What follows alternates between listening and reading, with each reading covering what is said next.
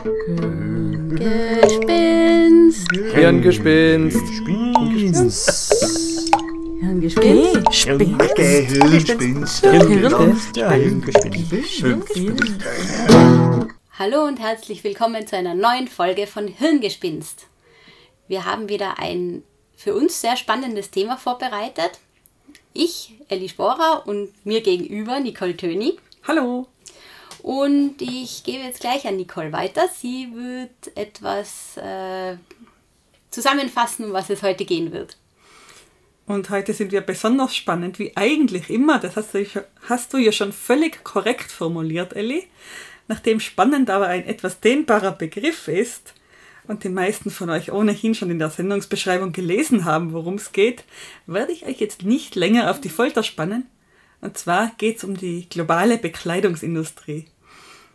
Und ich muss ja sagen, das Thema wurde ein bisschen aus persönlicher Betroffenheit gewählt. Spoiler, ich sitze nicht nackt vor dem Mikrofon. Ja, ich kann es bezeugen.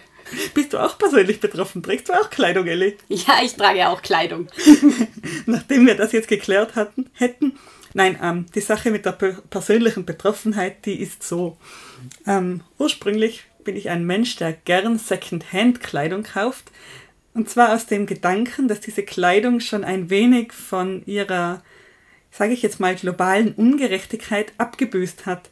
Ich mag den Gedanken nicht, dass ähm, Kinder in Bangladesch oder äh, unterbezahlte Fabriksarbeiter, die unter schwierigsten Bedingungen arbeiten müssen, äh, meine Kleidung zusammennähen, meine, das, was ich täglich auf der Haut trage, herstellen. Und von dem her dachte ich immer, dass äh, Second-Hand-Kleidung da ein, ein kleiner Ausweg wäre aus dem Ganzen. Du sagst, du dachtest das. Auf was bist du denn jetzt draufgekommen? Ja, eben. Ich dachte. Tatsächlich ist Second-Hand äh, der Secondhand-Bekleidungsmarkt eben genau das, ein Markt. Und zwar ein Markt, der genauso globalisiert ist wie eigentlich so gut wie alle Märkte weltweit. Natürlich sind alle Märkte weltweit globalisiert, das ist der Sinn von Globalisierung. Tja, Wortspiel am Rande. Auf jeden Fall ähm, die Secondhand-Ware, die in Europa so eingesammelt wird in diversen Bekleidungscontainern, die landet nicht unentgeltlich bei bedürftigen Menschen, sondern die wird als Teil eben eines Marktes weltweit weiterverkauft, wird um den ganzen Globus transportiert, ähm, generiert Arbeitsplätze, vernichtet auch Arbeitsplätze und es ist viel, viel, viel komplexer, als ich gedacht hätte. Ja, das habe ich jetzt auch noch nicht gehört gehabt. Ja, eben, und da, da kommen wir hin und das ist der eine Aspekt. Und der andere Aspekt zum Thema äh, globale Bekleidungsindustrie das ist natürlich der offensichtliche Aspekt, dass es zumindest mir kaum möglich war, irgendwie ähm, fair gehandelte Kleidung zu finden. Kleidung zu finden, bei, denen, bei der man nicht ähm, das Gefühl hat, dass da jetzt Menschen oder die Umwelt ausgebeutet wurde. Und ähm, da habe ich mich gefragt, warum ist das so? Muss das so sein? Und warum eigentlich ist unsere Kleidungsbranche so schnelllebig? Ja, und jetzt sind wir eigentlich eh schon mittendrin im Thema. Also, ja, wir versuchen uns heute ein bisschen mit der, mit der globalen äh, Bekleidungsindustrie auseinanderzusetzen. Natürlich können wir nur an der Oberfläche kratzen, weil das Thema ungemein komplex ist, so wie alle globalen Wirtschaftskreisläufe. Aber ja, vielleicht können wir trotzdem ein bisschen Licht ins Dunkel bringen. Ja, ich würde gern gleich zum zweiten Teil was sagen. Ich habe vor, wahrscheinlich schon vor Jahrzehnten mittlerweile, einen Artikel darüber gelesen, dass sogar die ganzen teuren Marken irgendwo billigst produzieren lassen. Ich war damals ganz schockiert, weil du zahlst ja ewig viel Geld für irgendwelche richtig teuren Markenklamotten und dann werden die genauso billig produziert und genauso mit äh, giftigen, naturschädlichen Stoffen hergestellt wie alles andere. Da war ich schon sehr überrascht. Ja, und seit du diesen Artikel gelesen hast, hat sich in der globalen Bekleidungsindustrie nochmal einiges geändert. Ähm, zumindest soweit mir das bekannt ist. Und ähm, eben ist diese globale Industrie in den letzten äh, 20 Jahren massivst schneller geworden. Ähm, es, es ist nicht mehr so, dass es nur noch, dass es, dass es eben zwei oder je nach eben Land vier Saisonen gibt, wo dann die saisonale Bekleidung wechselt, sondern eben täglich ist, ist neue Mode in den, in den Geschäften. Täglich ähm, gibt es eben neue Kleidungen, ne, neue Artikel im Shop, während äh, für sämtliche anderen Waren die Preise nach oben gegangen sind, hat die Bekleidungsbranche eine Deflation erlebt, dass eben Kleidung immer günstiger geworden ist, die Herstellungskosten für diese Kleidung aber nicht günstiger geworden sind. Ähm, das heißt, es herrscht ein enormer Preisdruck auf die einzelnen ähm, Fabriken, die sich in äh, diversen Ländern der unter Anführungszeichen dritten Welt befinden, ähm, eben immer billiger und noch billiger zu produzieren. Und die dortigen Fabriksbesitzer haben ja nicht wirklich die Wahl wenn die vor der wenn die von großen Konzernen vor die Wahl gestellt werden, entweder du produzierst das T-Shirt so, dass ich es dann um 3 Euro verkaufen kann, da kann man sich überlegen, was dann die Produktion eines einzelnen T-Shirts kosten darf, oder aber du bekommst den Auftrag nicht, dann ähm, stehen da die jeweiligen Fabriksbesitzer oft nicht vor einer Entscheidung, weil die Entscheidung gibt es nicht. Wollen sie den Auftrag oder gehen sie pleite? Ja, die haben da nicht viel Druckmöglichkeiten dann von der anderen Seite. Mm, genau, und die globalen Industrien haben es ja an sich, dass sie dorthin wandern, wo die Produktionsbedingungen am wirtschaftlich günstigsten sind, also am billigsten sind. Und ja, da ist, ist eben dieses typische Machtgefälle für so, solche ja, globalen, ähm, globalen Wirtschaftskreisläufe eben, das sich da total stark auswirkt. Mhm.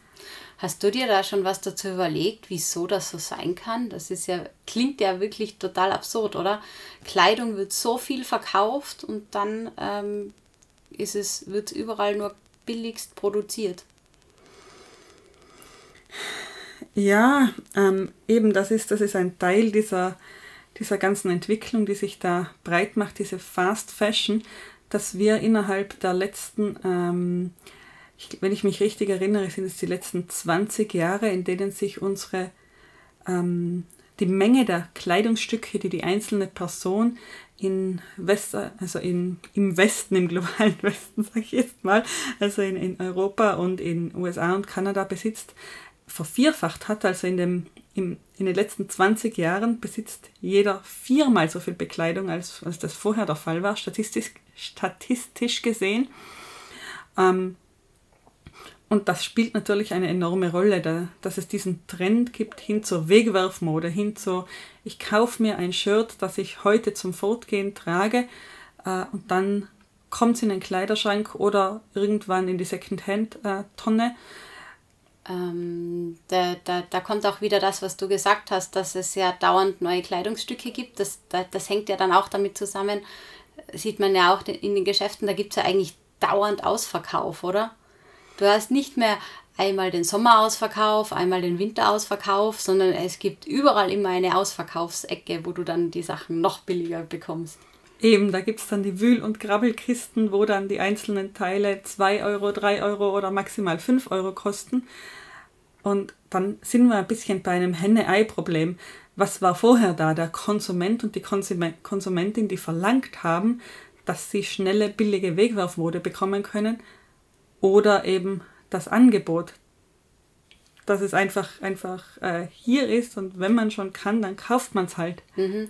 Und der Industrie kommt es natürlich gelegen, dass die Leute sich daran gewöhnen, dass sie öfter was Neues kaufen und das dann halt nicht so lange tragen, weil dann haben sie halt insgesamt mehr Umsatz, den sie generieren können. Was mir so ein bisschen aufgefallen ist, ist gerade in der, ähm, in der Celebrity Bubble, dass da ja dann auch immer davon gesprochen wird, ähm, unmöglich, dasselbe Kleid zweimal zu tragen. Da gab es ja dann doch jetzt äh, immer wieder äh, großes Drama, wenn doch eine Dame über den roten Teppich schreitet mit einem Kleid, mit dem sie bereits über den roten Teppich geschritten war. Und das kommt ja gleich auf, weil irgendwelche Paparazzi finden natürlich die alten Fotos und dann in irgendwelchen Zeitschriften werden die dann gegenübergestellt. Ja, war es nicht sogar, sogar auch Meghan Markle, die das getan hat und dann war es ein big issue. Und eben mir scheint, das schwappt halt auch auf, auf den Alltag, auf normale, auf einen, wie soll ich sagen, dem, dem Alltagsmenschen näheren, näher gelegenen Kontext über, dass vielleicht auch gerade die, ich sage jetzt mal, Instagram-Welt auch das fordert, dass man sich im Instagrammable nicht zweimal im selben Bikini ablichtet. Das stimmt. Und was natürlich auch ist, ich meine, wenn die ganzen Kleidungsstücke recht günstig produziert werden, sind sie ja von der Qualität auch nicht so gut. Das heißt, mir ist jetzt auch selber schon aufgefallen, dass T-Shirts einfach irrsinnig schnell Löcher bekommen. Und dann ja. brauchst du ja was Neues, weil mit löchrigen T-Shirts gehst du dann auch nicht durch die Gegend. Alles eine Modefrage, Ellie. Stimmt. Man müsste zur Trendsetterin werden. Dann kann man das ja alles beeinflussen. Wenn es nur so leicht wäre. Weil irgendwo steckt ja in unseren allen Köpfen doch irgendwo diese, diese konservative Vorstellung noch drinnen vom lochfreien T-Shirt. Das stimmt. Ich kann mich da auch nicht ganz davon lösen, um ehrlich zu sein. Aber nicht die lochfreie Jeans, weil Jeans, da werden die Löcher ja absichtlich reingeschnitten. Jetzt bewegen wir uns modisch auf dünnes Eis, nachdem äh, ich definitiv keine Modeexpertin bin. Ich denke, du auch nicht. Nein. Nur die Beobachtung. Löcher in Jeans sind okay, Löcher in T-Shirts seltener, sagen wir so. Über den ästhetischen Wert von beidem möchte ich jetzt an dieser Stelle nichts sagen. ja, jedenfalls eben dieser, dieser Preisdruck in der Bekleidungsindustrie, diese, ähm, diese immer größere Schnelllebigkeit, ja, irgendwer muss das ja ausbaden. Ja, und dann muss man sich schon ein bisschen überlegen, wer die Kosten für diese schnelllebige Modeindustrie eigentlich trägt. Und das ist ja nicht der Endkonsument, der dann halt jetzt eben 2, 3, 10, 15, 30 Euro im Monat mehr für Mode ausgibt oder wie auch immer man das persönlich handhabt, sondern das sind die Menschen, die diese Bekleidung tatsächlich herstellen. Äh, da übt ja nicht nur irgendein Fabriksbesitzer Druck aus auf äh, auf einige äh, Fabriksarbeiter, sondern da geht es ja teilweise wirklich um äh, lebensgefährliche Arbeitsbedingungen. Da geht es nicht darum, dass ein bisschen schneller genäht wird oder um ein wenig weniger Lohn gearbeitet wird, sondern ähm, da geht es wirklich auch um Menschenleben. Und gerade ähm, der eine Inzident, der eine, die eine Katastrophe, die wir ja da wahrscheinlich alle noch im Kopf haben, das war eben 2013 Rana Plaza. Ähm, das war ein, ein achtstöckiges Gebäude in der Nähe von Dhaka, also der Hauptstadt von, von Bangladesch, Bangladesch ähm, das eben 2013 eingestürzt ist, wo mehr als 1000 Menschen ums Leben gekommen sind und 2000 verletzt wurden. Also eine echt tragische Geschichte. Was aber viel tragischer noch ist, ist die Vorgeschichte zu dem Ganzen. Und zwar sind im Vorfeld, also vor dem Gebäudeeinsturz, äh, den Arbeiterinnen und Arbeitern schon aufgefallen, dass das Gebäude Risse hat. Die haben darauf hingewiesen, die haben schon gemeint, äh, hier ist es nicht, hier fühle ich mich nicht sicher. Schlussendlich hat die Polizei das Gebäude auch gesperrt. Ja, und dann haben die Fabrikseigentümer beschlossen, nein, ähm, es wird weitergearbeitet und haben die Leute gezwungen, in das Gebäude zu gehen und ihre Schicht zu beginnen und zu arbeiten. Und eben am Tag nach der Absperrung um 9 Uhr vormittags ist dann dieser Einsturz passiert. Und zu dem Zeitpunkt waren eben über 3000 Menschen in dem Gebäude. Und das muss man sich einmal vorstellen. Also dieser Druck, der da auf der Branche lastet, dass man sämtliche Sicherheitsvorkehrungen, alles ignoriert, nur um diesem Kostendruck standhalten zu können. Ja, das ist richtig gruselig. Irgendwie ähm, wenn man jetzt hier so in, in, in, im Westen sitzt und darüber nachdenkt, dann kann man sich das ja gar nicht vorstellen, wie das dort ist. Die Leute haben ja keine Wahl. Eben, eben. Da wird es dann einfach zynisch. Also wenn man sich überlegt, dass die Menschen dort unter Umständen in genau solchen Fällen äh, ihr Leben dafür riskieren, dass irgendjemand in Europa um 2, 3, 5 Euro ein T-Shirt kaufen kann, das dann drei Tage lang überlebt und dann ohnehin schon recycelt wird. Also eigentlich ist das Wahnsinn, nicht nur eigentlich. Ja, und mir kommt vor, man liest zwar immer wieder eben von, von solchen oder ähnlichen Vorfällen in der Zeitung oder hört im Fernsehen davon, aber ähm, dass es da jetzt äh, großes Umdenken gibt, davon hört man nichts, oder? Ähm, tatsächlicherweise kann ich mich schon noch erinnern, dass das 2013 schon auch ein globaler Aufschrei war, weil das halt eben eine Katastrophe noch nie dagewesenen Ausmaßes war eben. Also dass wirklich ein, ein, ein achtstöckiges Gebäude einstürzt, über 1000 Menschen sterben. Ähm, das ist schon weltweit durch die Medien gegangen. Das war ein Aufschrei. Da sind auch Dinge passiert. Namentlich die EU hat Dinge getan in dieser Sache. Immerhin. Zum Glück. ähm, aber gleichzeitig ist die Bekleidungsindustrie, die globale Bekleidungsindustrie nicht eingebrochen äh, und hat im Jahr darauf, im Jahr nach der Katastrophe, wieder Rekordergebnisse eingefahren. Das heißt, dieser Trend zur Fast Fashion, der blieb auch damals ungebrochen. Ja, irgendwie habe ich das Gefühl, dass, äh, dass da anscheinend auch nicht so ein Connex da ist. Also man steht im Geschäft, man kauft sich Kleidung, aber irgendwie denkt man da oft anscheinend nicht dran, wo die herkommt. Ja, mir persönlich fällt äh, ein kleines Paradoxon auf, über das ich mir schon öfter Gedanken gemacht habe. Und zwar, wenn ich jetzt äh, im Lebensmitteleinzelhandel einkaufen gehe, dann ist zum Beispiel auf einigen Lebensmitteln, die sind dann bio, die sind fair trade, die sind gentechnikfrei, die haben verschiedenste Gütesiegel und Kennzeichnungen. Wenn ich aber in der Bekleidungsindustrie irgendwo einkaufen gehe, dann ähm, ist das eigentlich kaum der Fall. Dann bin ich in einem Shop und alles, was und alles, was in diesem Shop herumliegt, das wurde unter wahrscheinlich sehr, sehr ähnlichen Bedingungen produziert. Da gibt es kaum jemals eine Abteilung von ähm, fairer Kleidung oder eine Abteilung von Bio-Kleidung oder eine Abteilung von Bekleidung, die eben ethisch korrekt wäre. Dazu müsste ich in ein Spezialgeschäft. Ja, das stimmt. Manchmal gibt es sowas schon in Geschäften, aber dann ist mir aufgefallen, kommt öfter mal doch wieder raus, dass das dann doch auch nicht ganz so toll ist von der Herstellung her. Also da steht irgendwo Bio-Baumwolle drauf und dann ist halt äh, vielleicht gerade nur irgendwie die Baumwolle Bio, aber die Herstellung von dem Stück Kleidung ist trotzdem so wie bei allen anderen. Eben, das ist ja genau der Punkt. Es reicht ja nicht, dass die Baumwolle jetzt bio ist. Das ist ja in keinster Weise ausreichend. Da kommen ja so viele Schritte danach. Da kommt ja der gesamte Fertigungsprozess. Diese Baumwolle sollte ja eventuell auch umweltschonend gefärbt werden. Eventuell sollte, sollten die die Menschen, die den, die den Stoff aus der Baumwolle herstellen, ordentlich bezahlt werden.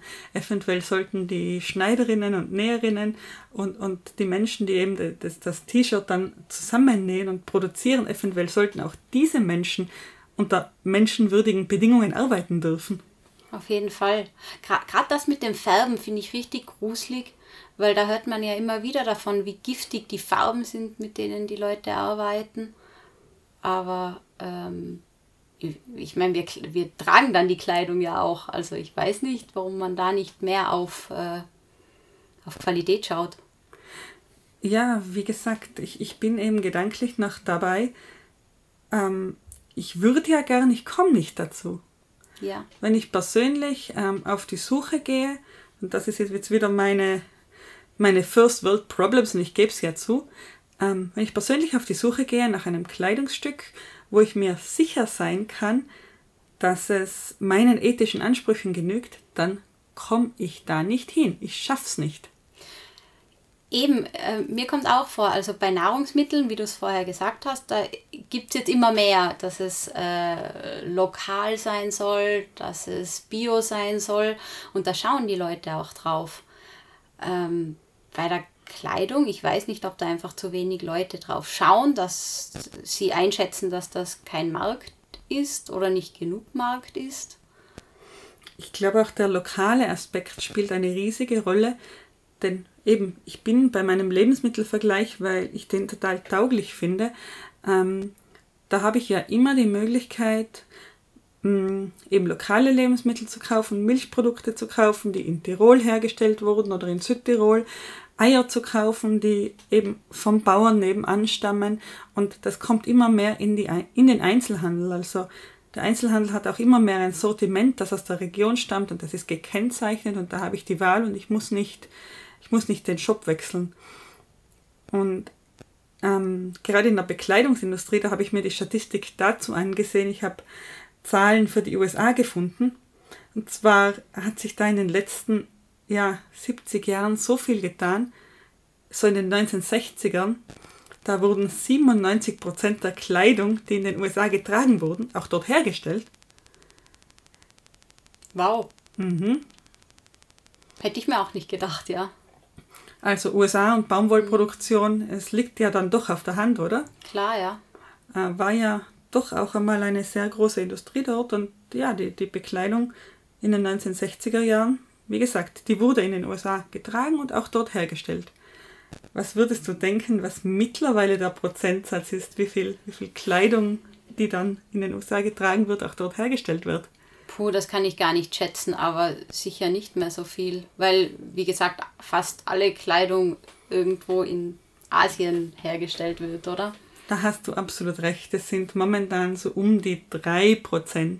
Wow. Und das sind die Zahlen für die USA. Also für Europa dürfte es sich nicht viel anders verhalten. Aber es scheint ja schon auch daran zu liegen, ähm, eben die Produktion wäre teurer in, in, in Europa oder in den USA, weil man dort halt auch mehr Auflagen hat, oder? Ja, aber ich denke ja, also ich persönlich, wenn ich jetzt wüsste, dieses Kleidungsstück, also ein Baumwollkleidungsstück geht schon mal nicht, weil das wächst in Europa nicht, aber wenn ich jetzt wüsste, ein Leinenshirt, eine Leinenhose, so sommerlich, tolles, angenehmes Leinen, wäre irgendwo in Europa angebaut, in Europa vernäht, würde nicht um die halbe Welt geschippert werden, um einen Färbe- oder Näh- oder Webprozess zu durchlaufen, sondern wäre vollständig in Europa hergestellt. Sowas würde ich schon kaufen wollen, auch wenn es mehr kostet. Ja, ich auf jeden Fall auch und ich glaube, es würde auch genug Leute geben. Aber eben, mir ist wirklich nicht klar, wieso es da anscheinend eben nicht genug Markt gibt, dass das gemacht wird. Also, ich sage mal so, wenn du jetzt im Internet suchst und dich bemühst, was zu finden, ja, einzelne Hersteller gibt's. Also das will ich jetzt nicht in Abrede stellen. Der Punkt ist nur, ähm, die Sachen sehen dann alle auf eine bestimmte Art und Weise aus. Ich glaube, ich weiß, was du meinst. und ich will ja wirklich kein Klischee zitieren, tue es jetzt aber doch. Ähm, die Kleidung, die man dann bekommt, sieht nach 80er Jahre Öko-Hippie aus. Yep. Was ein angemessener Stil ist für 80er Jahre Öko-Hippies. Ich persönlich fühle mich dem aber nicht gewachsen, mein Leben optisch so zu verbringen. Aber anscheinend ist, sind Leute, die sowas tragen, dann die Hauptzielgruppe für, für diese Kleidung. Ja, ich weiß nicht, wie das zusammenhängt, aber eben, mir persönlich war es dann nicht möglich, eine ähm, für mich angenehm modisch geschnittene Kleidung zu finden, die meinen Ansprüchen an, an Stil einfach genügt und die dann trotzdem eben fair hergestellt ist. Ja, ist wirklich schwer. Ähm, du hast doch gesagt, die EU hat äh, nach 2013, nach dem Unglück in Bangladesch, ähm, Maßnahmen ergriffen, äh, natürlich könnten Staaten oder Staatenverbünde hier vielleicht ein bisschen was ändern. Mm, ja, die EU hat vor allem in Bangladesch eines gemacht. Und zwar gibt es ein, äh, einen Sustainability Compact, der im Jahr 2013 unterschrieben wurde von äh, Bangladesch und der EU, wo sich Bangladesch unter anderem verpflichtet hat, Gewerkschaften zuzulassen. Ein Riesenschritt tatsächlich. Hast du zufällig was dazu gefunden, ob das dann auch wirklich funktioniert hat? Ja, das funktioniert. Äh, seitdem sind die Proteste in Bangladesch organisierter geworden, auch heftiger geworden. Ähm, seitdem ist es dort auch viel mehr ein öffentliches Thema, seit sich die Menschen auch organisieren können und dürfen. Die machen das schon.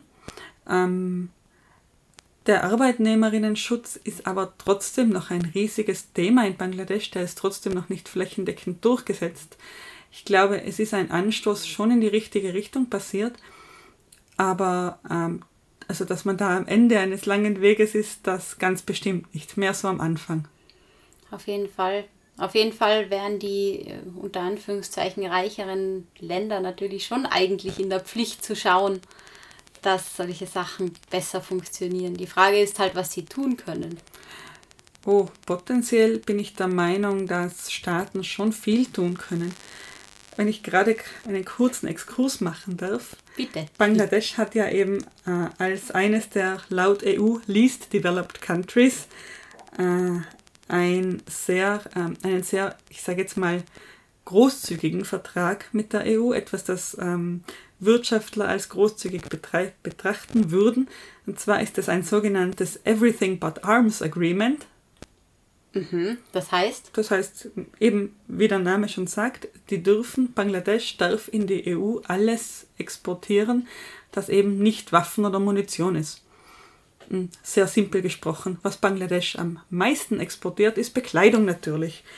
Ungefähr 25 Prozent der Exporte aus Bangladesch gehen nach Europa. Das heißt, Europa ist tatsächlich ein sehr, sehr wichtiger Handelspartner. Wenn man sich jetzt überlegt, wo Bangladesch geografisch liegt, äh, auch das potenziell spannend. Aber jedenfalls ähm, ist meiner Meinung nach da schon auch ein, ein massiver Hebel da auf also, staatlicher Ebene. Das heißt, gerade über äh, Einfuhrgenehmigungen, sonstige Sachen könnte man hier mehr reglementieren, oder? Ja, da müsste man auch Strukturen schaffen, um das zu prüfen. Das wiederum ist nicht ganz einfach. Aber potenziell würde ich schon denken, dass hier die Möglichkeit bestünde zu sagen, dass sämtliche Kleidung, die aus Bangladesch, und ich bleibe einfach beim Beispiel, weil wir schon da sind, dass sämtliche Kleidung, die aus Bangladesch nach Europa eingeführt wird, bestimmten ethischen Mindeststandards genügen muss. Hm. Könnte man da nicht auch zum Beispiel in der EU, ähm, weiß nicht, gibt, es gibt sicher irgendwelche ähm, Zertifikate und sonstige Dinge, oder? Für Kleidung. Dass man da ein bisschen mehr damit arbeitet. Das wäre dann ein bisschen mehr so in die Richtung, ähm, wie eben Biogemüse aus der Region oder sonst irgendwas, dass man eher, eher weiß, was man kauft. Hm, soweit ich weiß, ist mir kein einheitlicher, wirklich gesamteuropäisch einheitlicher Standard bekannt, der dann als, als Label auf Bekleidungen auch auftaucht. Da gibt es wieder einzelne, hm, einzelne Zusammenschlüsse von einzelnen Herstellern, einzelnen Gruppierungen. Bis hin zu ähm, Marken, die halt ihre eigenen Zertifikate erfinden. Und man kennt ja aus der Lebensmittelbranche, wie toll das funktioniert, wenn auf dem Joghurt eine glückliche Kuh abgebildet ist. Das kommt garantiert aus glücklicher Kuhhaltung. Total.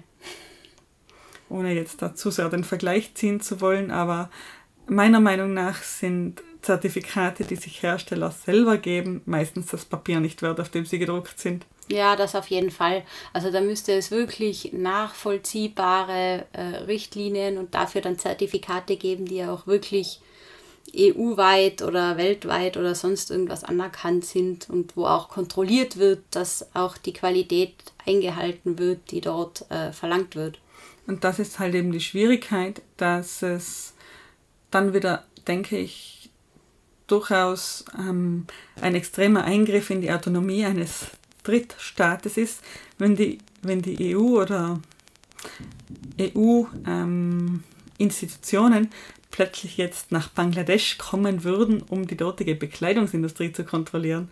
Das ist ja auch wieder nicht vorstellbar.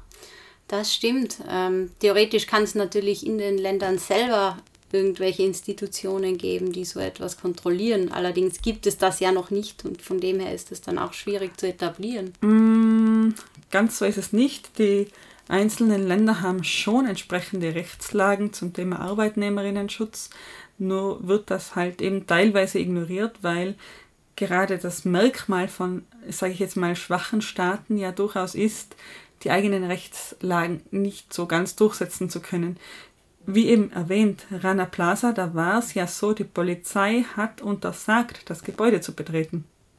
Ja, klar. Ist aber auch wirklich schwierig, weil eben einerseits ähm, natürlich ähm, stehen da die Länder, wo dann die Kleidung verkauft wird, in der Schuld, dass sie schauen sollten, dass das Ganze äh, besser und ethischer produziert wird. Andererseits eben, was, wie, wie kann man da eingreifen, wenn man eben das Ganze dann dort vor Ort nicht kontrollieren kann? Ja, das ist ein wahnsinnig kolonialistischer Gedanke auch, muss ich ehrlich sagen.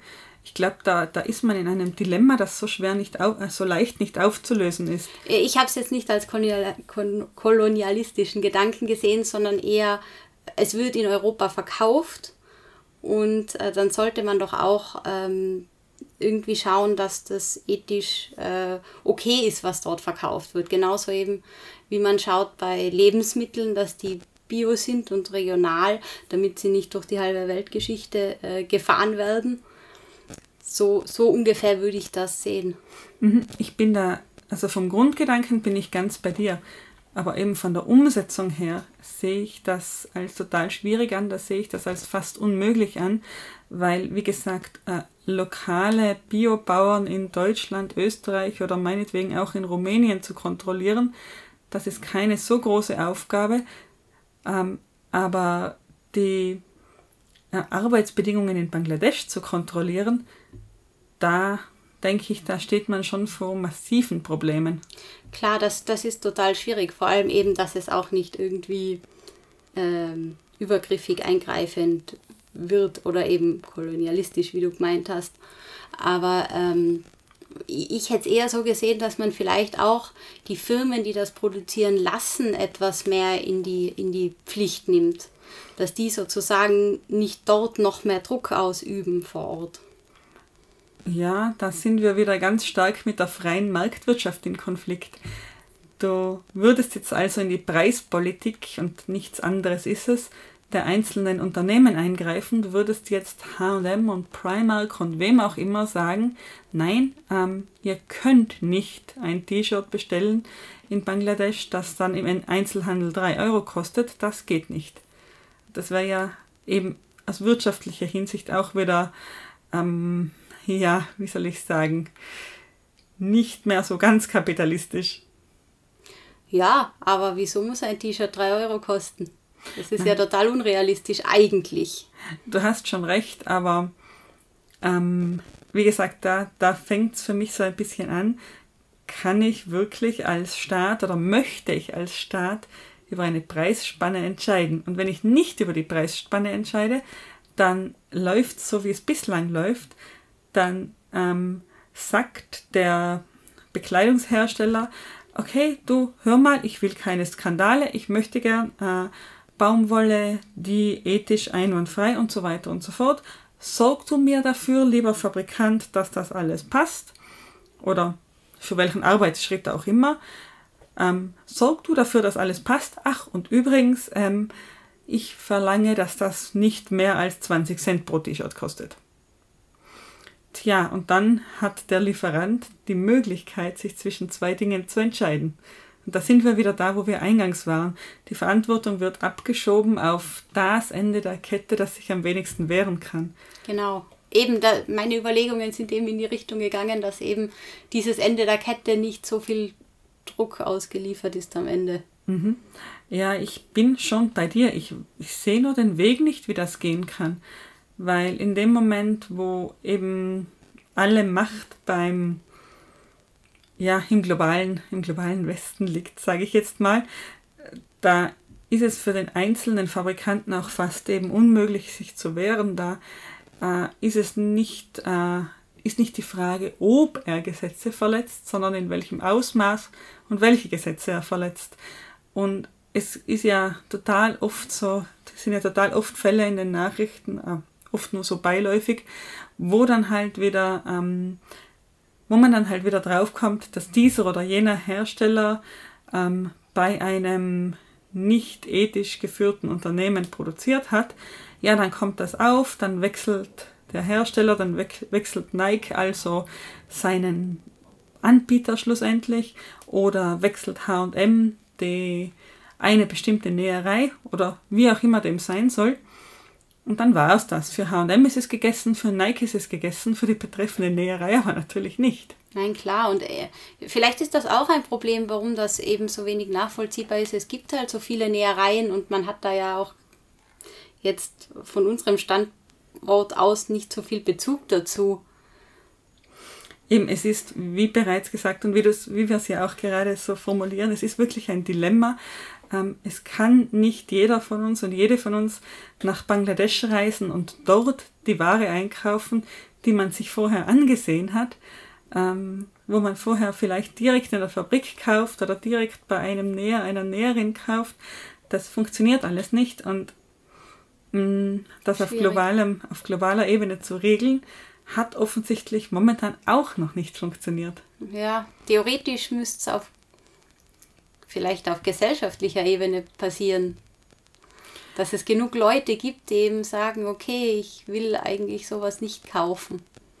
Ja, mm, eben Henne-Ei-Problem, Angebot, Nachfrage, ja.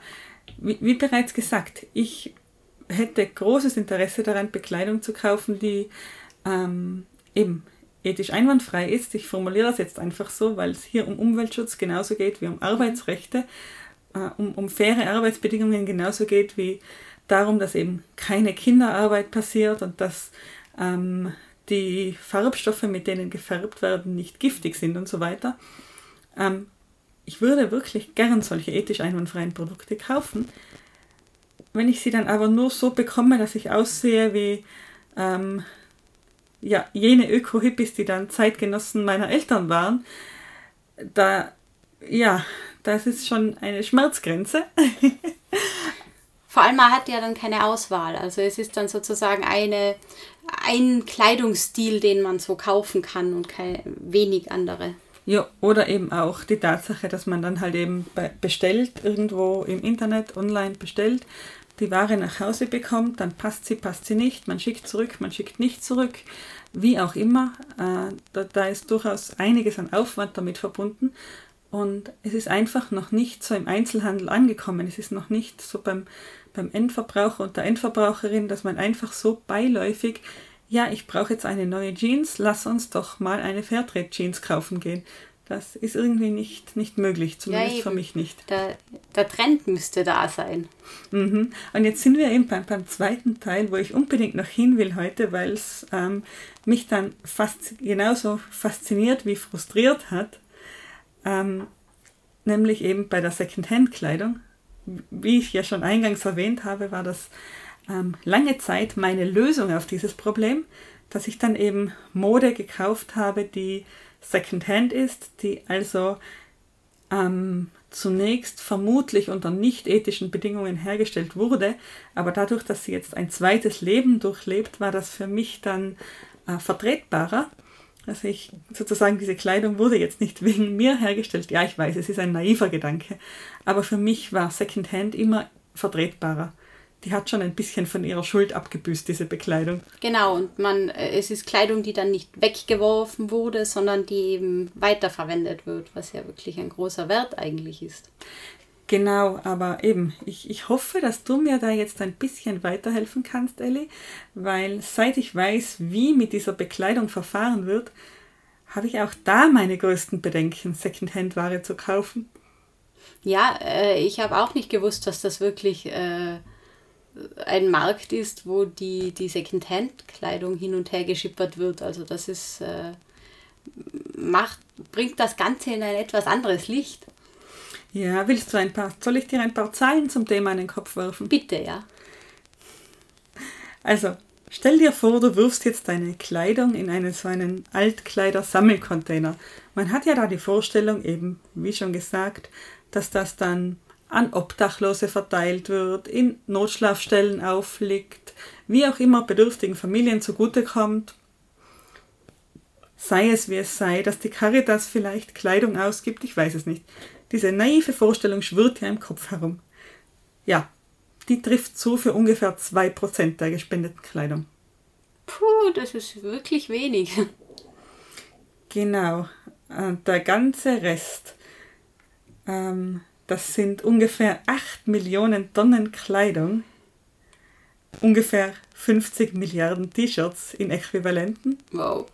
So viel wird nämlich in den, im, im globalen West, sag ich mal, in, in den reichen europäischen Ländern und USA, Kanada gemeinsam jährlich eben gesammelt. 8 Millionen Tonnen Kleidung.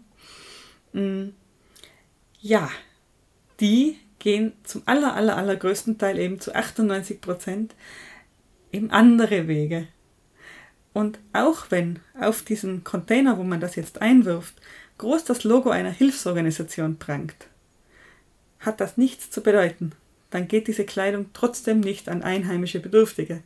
Das heißt, nur entweder hat die jeweilige Hilfsorganisation die Nutzung ihres Logos weiterverkauft, direkt an einen Betreiber, also direkt an eine Firma, die eben Secondhand äh, Mode oder Secondhand Bekleidung ähm, vertreibt, sortiert etc. pp. Oder aber diese Organisation sammelt schon selber, verkauft dann aber im Nachgang diese Kleidung weiter. Das heißt, streng genommen, wenn man hier etwas einwirft, spendet man dann schon, aber halt einen geringen Geldbetrag, den diese Organisation dann pro Tonne gesammelter Kleidung erhält interessant. Ist ein bisschen was anderes, was, wie das, was man sich normal darunter vorstellt, was mit der Kleidung passiert. Ja, also wenn man sich das jetzt weiter so vorstellt, also all diese Altkleidercontainer kommen äh, zusammen in einen großen Container, also Schiffscontainer, wie auch immer, der dann zum Beispiel sich auf den Weg macht nach Tunesien. Habe auch einzelne Firmen gesehen, die in Bulgarien ansässig sind. Auf jeden Fall ähm, wird dann erstmal sortiert, diese Kleidung, und zwar nach Typ, also Shirts, Kleider, ähm, Hemden, Hosen auf verschiedene Stapel. Dann nach eben Qualität, ist das, ist das äh, High-End, hochpreisige Ware, Markenware, kaum getragen, oder ist das löchriges altes Zeug? Äh, nach Saisonalität wird sortiert. Und dann ja, trennt sich ein bisschen die Spreu vom Weizen so ungefähr die schlechteste Qualität, also eben das Löchrige zeigt, das eigentlich nicht mehr zu tragen ist. Äh, das geht nach Indien oder nach Pakistan zum Beispiel, um dort recycelt zu werden. Aus dem werden dann ja, Badezimmer, Teppiche oder äh, Dämmmaterial, Dämmstoffe, Isolationsmaterial, was auch immer man mit alter Kleidung eben so tun kann, also die Lumpen sozusagen, würde man, würde man das nennen. Mm Ungefähr ein Drittel des Volumens bleibt dann zum Beispiel in Tunesien, sage ich jetzt mal, wenn schon in Tunesien eben sortiert wurde. Dort gibt es auch einen sehr großen äh, äh, Markt für, für gebrauchte Kleidung. Also ungefähr die Hälfte der Kleidung in Tunesien, die dort getragen wird, ist Secondhand. Und ich bin jetzt einfach so plakativ und bleibe bei einigen Länderbeispielen. Äh, dann haben wir eben diesen, diesen allerbesten, den Creme de la Creme Teil, sage ich ja jetzt mal. Also die Top-Markenware. Die geht dann zurück nach Europa, wo, wobei man jetzt nicht vergessen darf, welchen Weg diese Kleidung schon zurückgelegt hat. Die wurde ähm, verpackt, verschifft, sortiert, durch mehrere Fabriken in Tunesien gereicht, ähm, dann von einem äh, Reseller sozusagen äh, beim Sortieren wurde durchforstet, eben was genau in den europäischen Secondhand-Boutiquen gerade gewünscht ist. Anders als in Innsbruck sind nämlich normalerweise Secondhand-Boutiquen sehr gut sortiert. Die bestellen auch Dinge, die nach der Mode sind. Die äh, lesen Modezeitschriften, die, ähm, also die Betreiber natürlich, nicht die Boutique selber, und die sagen zum Beispiel, okay, ähm, Schwarze Blusen eines bestimmten Schnittes sind der Renner dieser Saison, also bitte äh, schwarze Blusen. Natürlich werden es nicht genau die schwarzen Blusen sind, sein. Ich mit meinem Modeverständnis bild mir das jetzt gerade so ein und nenne mal dieses Beispiel. Aber eben, die bestellen da einen spezifischen Typ von Kleidung und, und die gehen dann, eben dieser Typ von Kleidung geht dann gezielt zurück in die gehobenen Secondhand-Boutiquen in Europa. Ja, dann bleibt noch ein weiteres Drittel. Also wir hatten schon ein Drittel Lumpen, ein Drittel, das eben in dem ersten, oh, was heißt ersten, das zum Beispiel in Tunesien bleibt und dort äh, verkauft wird. Und dann haben wir ein weiteres Drittel, das in Afrika südlich der Sahara landet, also sozusagen ähm, der Teil, der besser ist als die Lumpen, aber schlechter als das, was in Tunesien verbleibt. Klingt es grausam? Ja, schon. Ist es auch. Jedenfalls, dieses Drittel der Bekleidung landet dann zum Beispiel im Senegal, sage ich jetzt mal. Dort tritt es in Wettbewerb mit traditioneller, handgewebter Baumwollkleidung. Ich weiß nicht, ob du das kennst, diese typisch afrikanischen, leuchtend bunten Stoffe, mhm. die man dann großflächig um den Körper gewickelt trägt. Also eigentlich schon sehr hübsche Mode auch, die natürlich preislich nicht konkurrieren kann mit billiger europäischer Secondhand-Ware. Ja, und die weitere Konkurrenz wäre dann billige Neuware aus China, die dann auch auf den afrikanischen Märkten landet. Und so, so liegt das dann dort rum und darf dann dort gekauft werden. Und ja, das, das wäre dann so ungefähr der Zyklus. Und dann kommt jetzt das Tüpfelchen auf dem i. Im Senegal, wo wir ja gerade gedanklich waren, was denkst du, was das Hauptprodukt, Hauptexportprodukt ist des Senegal? Keine Ahnung. Baumwolle. Na. Das heißt also, Menschen stehen in europäischer Second-Hand Baumwollbekleidung, abgelegten Kleidungsstücken von Europäern und Europäerinnen auf den Baumwollfeldern und pflegen die Baumwollpflanzen, aus denen die nächste an Kleidung für Europa entstehen wird. Irgendwo in Asien. Die dann wiederum um den halben Globus und so weiter. Und das nicht einmal, sondern zweimal. Es ist so wild, wie viel darum geschippert wird. Ähm, aber das heißt eigentlich, dass extrem viel ähm, Kleidung gespendet wird, oder? Eben, also gerade diese Zahlen, die Leute sind offensichtlich extrem großzügig. Diese 8 Millionen Tonnen Kleidung, das ist nicht wenig. Also 50 Milliarden T-Shirts. Wobei das spricht wieder für das, was wir vorher gesagt haben. Es wird einfach extrem viel Kleidung gekauft und vielleicht wird eben ein großer Teil dann auch wieder weggegeben. Offensichtlich, ja. Aber eben, eigentlich, ähm, die wird ja dann gratis hergegeben. Die wird verschenkt in dem guten Glauben, dass damit etwas Wohltätiges passiert. Ja, wobei eben, wenn solche Riesenmengen dahergegeben werden, ist ja klar, dass man vor Ort jetzt nicht gerade so große Mengen davon braucht. Aber dass so wenig dann insgesamt bei bedürftigen Menschen ankommt, äh, hätte ich mir nicht so erwartet. Ich sage jetzt auch mal so, Europas und Amerikas Obdachlose haben nicht den Bedarf nach jährlich, jährlich 50 Milliarden T-Shirts. Nein, das sowieso nicht. Aber dass es vielleicht eben woanders hinkommt, wie du das Beispiel mit dem Senegal gehabt hast. Aber eben, das heißt ja wieder, dass das Zeug ewig durch die Gegend geschippert wird. Und vor allem haben wir diesen Aspekt, der ähm, diese globale Ungleichheit fördert und der ständig kritisiert wird, und zwar in jedem Wirtschaftszweig, dass billige europäische Waren den afrikanischen Markt kaputt machen. Ja. Diesen, diesen, dieses Thema hatten wir ja schon in der Agrarwirtschaft mit den Milchseen und Butterbergen, die plötzlich als Milchpulver oder was auch immer in, in Afrika aufschlagen. Wir haben sogar europäisches Billigfleisch, das den Weg nach Afrika schafft und den dortigen Markt ruiniert. Ja, also da habe ich meine größten Bedenken, ob man das gutheißen kann. Ja. Und eben der, der Kreislauf, den du gerade gezeigt hast, ich finde es einfach immer so schockierend, wie weltweit Sachen rumgeschickt werden irgendwo wird es am billigsten produziert, äh, wird der, der, der, Grundstoff am billigsten produziert, dann wird es dorthin geschippert, wo äh, das am billigsten verarbeitet wird, dann wieder komplett woanders, wo es verkauft wird und eben in dem Fall dann das Ganze gleich nochmal. Eben, das Ganze gleich in doppelter Ausführung. Was sagst du, Elli? Kann ich mit gutem Gewissen weiterhin Secondhand-Kleidung kaufen? Ich denke, prinzipiell schon, aber es ist halt ja nicht mehr so toll, wie man sich zuerst, zuerst vorgestellt hat. Ich glaube ja ehrlich, ich werde wieder auf private Partys ausweichen. Ich weiß nicht, kennst du das? Kleidertauschpartys? Ja, ja, ja, doch, doch, doch. Das ist in, also in letzter Zeit habe ich nicht mehr so viel gesehen, aber vor ein paar Jahren war das ja total in. Da ist es ja, ähm, hat man sich wo getroffen oder hat, hat dort dann auch ähm, Dort hat man, glaube ich, auch Kleidung hingeben können und dann irgendwie abgewogen kaufen oder so irgendwas. Ja, ich kenne das einfach so aus dem Freundeskreis und ja, ist in den letzten Jahren auch nicht mehr so passiert, weil Corona und wie auch immer.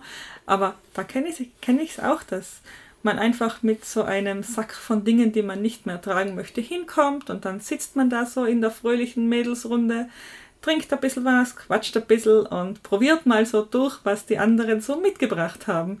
Beglückwünscht sich zu äh, dem tollen Hintern, den das Kleid jetzt gerade macht oder ähm, dass das Shirt, das ich abgelegt habe, meiner Freundin dann total toll steht und, und geht am Ende mit ein paar neuen Teilen heim. Ja, das klingt total nett. Also ich habe sowas jetzt noch nie gemacht. Ich kenne eben nur die organisierten Dinger, aber eben, die sind zumindest ja auch ähm, zumindest so gestaltet, dass jetzt keine Sachen durch die Gegend geschickt werden. Das macht es ja schon einiges besser. Ähm, wo ich es auf jeden Fall kenne, sind äh, Kinderkleidung. Da, mhm. da ist in meiner Umgebung das auch ein großes Hin und Her. Mhm, das stimmt, also das mache ich selber auch, dass ich gerade fürs, für kleine Kinder bietet sich ja auch an, dass man rumfragt, äh, wer hat kürzlich ein Baby bekommen, wer hat Kinderkleidung in kleinsten Größen. Die passt dann nämlich oft nur ein paar Wochen und dann tauscht man durch und kauft ein bisschen was selber, dass man dann selber weiter tauscht und das funktioniert einwandfrei. Genau, also das finde ich schon einmal sehr gut. Nur glaube ich, äh, ich habe selber ein recht kleines Kind, so mal fürs Podcast gesagt. Ich glaube, dass das auch nicht ewig anhält. Dass das Kind nicht ewig lang ähm, Sachen tragen möchte, die ein anderes Kind vor ihm getragen hat. Dass da eventuell auch der, der Druck dann in der Gesellschaft schon auch da ist. Und ja, und wenn ich mit einem Schulfreund des Kindes dann Kleidung austauschen würde, das glaube ich, da würden beide Kinder protestieren. Ja, das glaube ich schon auch. Das ist natürlich eher bei kleineren. Aber trotzdem, da, da war es ja, also das hat man früher ja zum Teil nicht ganz so viel gemacht mit Kleidung austauschen und so bei Kindern. Und dann, das ist ja schon recht unnötig für Kleidung, die jetzt nur kurz passt. Auch ja, aber auch für Erwachsene ist es ja recht unnötig, ein T-Shirt zu kaufen, das nur dreimal getragen wird. Das stimmt allerdings. ja, also wie gesagt, da ist viel, viel passiert in den Köpfen. Viel ist die, die Modeindustrie, die halt eben auch äh, bestimmte Trends diktiert. Und da sind wir wieder bei diesem, bei diesem Schnelllebigen, wo wir eingangs schon waren. Und ja, ich habe nicht wirklich die großen Lösungen parat, ganz ehrlich. Vielleicht muss ich doch mich nochmal mit der ganzen Birkenstock-Geschichte anfreunden. Also ich muss zugeben, ich habe ein paar Mal schon bei solchen Versandkatalogen mit Bio-Baumwolle ethisch hergestellt äh, bestellt. Und ähm, ein paar meiner Lieblingsröcke kommen von dort. Also ich finde ab und zu was. Vielleicht muss ich mir einfach ein paar Adressen von dir holen, Ellie. So ist es. Gerne. Nein, äh, ernsthafterweise, ich glaube, ähm, das ist wieder so ein Thema, wo jeder Einzelne und jeder Einzelne sich notgedrungen irgendwie rein vertiefen muss, wo man eigentlich Arbeit reinstecken muss, und, und wirklich viel ja, Hirnschmalz investieren muss, um dann eben Kleidungsstücke zu finden, die beides erfüllen, die modisch sind und ethisch vertretbar. Und das ist einfach Arbeit. Das ist auf jeden Fall Arbeit. Und äh, ich muss mich abfinden, dass ich so schnell keine Lösung dafür finde, dass die Arbeitsverhältnisse woanders besser werden. Ja, das werden wir so als Einzelne und Einzelner nicht lösen können. Nö, leider. Und als, als kleiner abschließender Gedanke missfällt mir aber eigentlich auch ähm, ausschließlich den Einzelnen und die Einzelnen die Verantwortung zu nehmen, weil das eben die großen Konzerne aus der Verantwortung nimmt. Und eigentlich mag ich das auch nicht. Klar, aber da sind wir wieder bei dem Problem von vorher ja, vielleicht äh, funktioniert es ja dann doch über den einen Aspekt, den wir noch nicht ganz so genannt haben, über dieses Ausüben von Druck über soziale Medien, über das äh, Naming, Shaming und Blaming, wie es so schön heißt, das Aufzeigen von Missständen. Ja, damit können wir als Gesellschaft auf keinen Fall aufhören. Auf jeden Fall. Ja, und wenn wir euch jetzt dazu angeregt haben, vielleicht ähm, beim T-Shirt-Kauf etwas nachzudenken und auch beim Kauf von Jeans, beim Kauf von Bademode, beim Kauf von Schuhen, was auch immer ihr so an eurem Körper tragt, einfach einmal darüber nachzudenken, ob denn dieses Kleidungsstück wirklich nötig ist ob es nötig ist, dass dieses Kleidungsstück unter diesen Bedingungen produziert wurde und ob es nötig ist, dass man eben so viel davon haben muss, ja, dann habe ich aus meiner Sicht schon, haben wir schon gewonnen. Auf jeden Fall.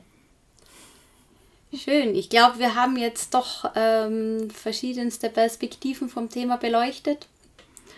Und Wie immer keine Lösung gefunden. Stimmt. Aber trotzdem, viel geredet. ja, jetzt möchte ich mich bei euch bedanken fürs Zuhören. Schaut doch bitte wieder mal bei uns vorbei auf unserer äh, Website hirngespinst.eu und vielleicht findet ihr ja noch ein paar andere Beiträge, die ihr euch anhören wollt.